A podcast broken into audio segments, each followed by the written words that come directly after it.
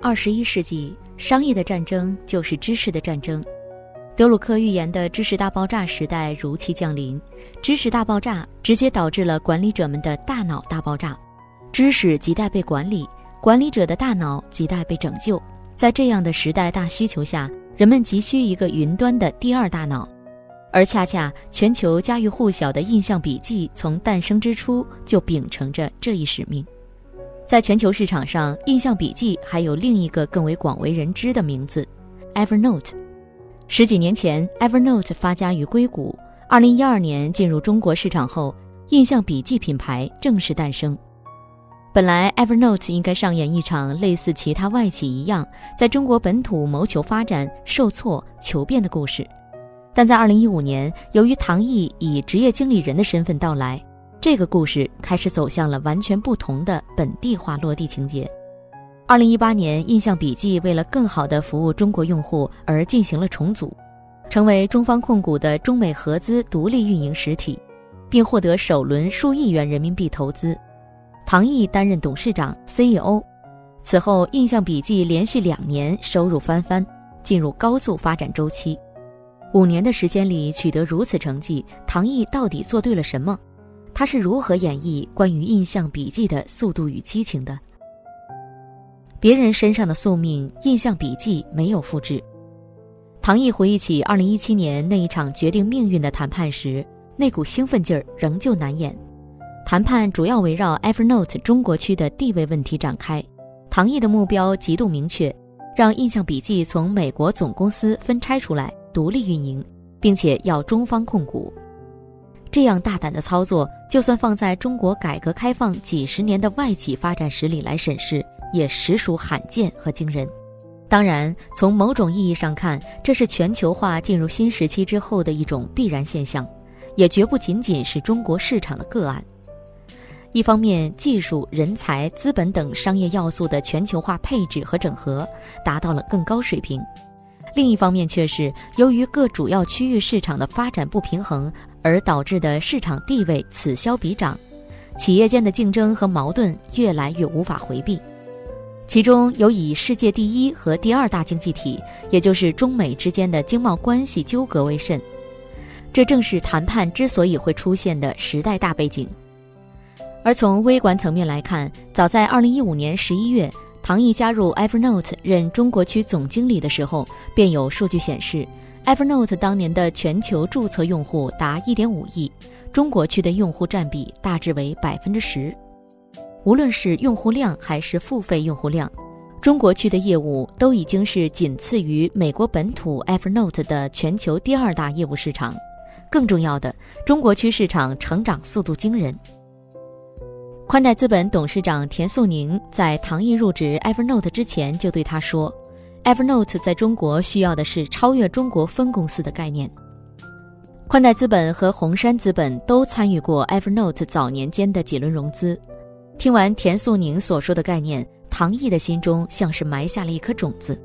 这个概念背后的巨大张力，促使唐毅决心将其变为现实。这恐怕也是他选择入局创业、独立运营的最大动机。这是一个宏大的构想，一般人不敢想象。在构想落地的过程中，所有的难度都在细节里。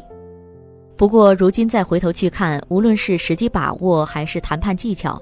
唐毅的打法全都恰到好处，他也毫不做作地表示，那时候没签，再往后就很难了。前瞻性、对大环境的敏锐、对谈判对手的深度了解，这是唐毅抓住时机、及时高效推进谈判进程的三招杀手锏。而在执行环节，他觉得最重要的一点在于极强的目的性和决断性，要解决中国上市的一切障碍，包括股权架构、知识产权、独立决策。这事儿既然要干，那结果只有零或一，没有妥协空间。更敏捷、更本土、更与自己较劲。做企业布局要沉稳，命脉要握紧。在诸多因素的共同推动下，艰难的谈判陆陆续续进行了大半年，涵盖了源代码、知识产权、股权架构、管理决策权、激励制度等等一系列问题。最终协议在二零一八年一月一日生效。拆得很干净，没留小尾巴。唐毅说，印象笔记获得了新生。同年六月六日，印象笔记正式对外宣布从 Evernote 分拆独立，唐毅任董事长和 CEO。整个二零一八年上半年，印象笔记都在和 Evernote 做代码迁移的种种部署，规模近两千万行。分拆独立后的印象笔记很快就拿到了红杉宽带的 A 轮融资，Evernote 摇身一变成了印象笔记的股东，并和资本方、管理团队均衡持股，且三方在印象笔记的董事会上各占一席。印象笔记成为中方控股的本土科技公司。也在二零一九年六月顺利拿到了 ICP 牌照。二零一八年一月一日，当时整个 Evernote 中国区的员工才二十多人，且未设产品经理岗位，因此组建技术研发和产品团队，是唐毅操盘重组后的印象笔记所做的第一项重大举措。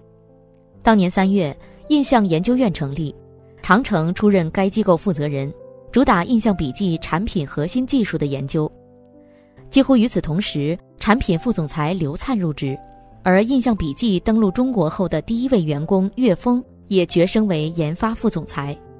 印象笔记的产品与研发团队正式组建。产品与研发团队的组建是印象笔记重组的核心流程，也可以说是印象笔记创业之路上的关键一步。从此，印象笔记这样一家本来就有着鲜明硅谷基因的中国科技公司。在本地部署上了一支发动机，进入发展的快车道。做产品先感动自己，再感动用户。从诞生之日起，印象笔记就带着硅谷基因，是一家明显的技术型公司。但唐毅本人却仍然固执地对所谓的产品艺术属性念念不忘。在某种程度上，这也可以被视作他为印象笔记构建的一套价值观：想要感动别人，先要感动自己。印象笔记的产品调性源自硅谷，简洁明快、轻盈高效、干练冷静的要素是骨子里的。这部分特质，即便在分拆独立后的新征程里，依然被坚守，甚至被发扬光大。印象笔记正在高速进化，从最初的一款笔记类效率工具产品，逐渐蜕变成涵盖个人、企业团队、内容平台、智能硬件的综合性知识管理服务平台。进化的源头仍然是基于品牌和技术的积累。唐毅说：“不管是品牌，还是生态，还是一系列核心技术的研发能力，最新技术的迭代速度、数据安全、数据隐私、可用性、可靠性，我们可以说是站在了一个巨人的肩膀上。”他补充了一句：“我们最大的敌人是自己。”兼收并蓄，东西结合，在平衡中发展。巨人的肩膀可遇不可求，但往往利弊参半，危机四伏。这一点从无数外资互联网公司折戟中国市场的历史中就能很明显的看到。相比之下，唐毅带领印象笔记所选择的入场方式，至少是最大程度的剔除了被支配感，把主动权牢牢地握在了自己手里。但只有这些还不够，正确的方法论和推导流程，并不意味着就一定能成功。只是提高了成功的可能性。在中国，需要从更多的层面来将成功的可能性进一步提升下去。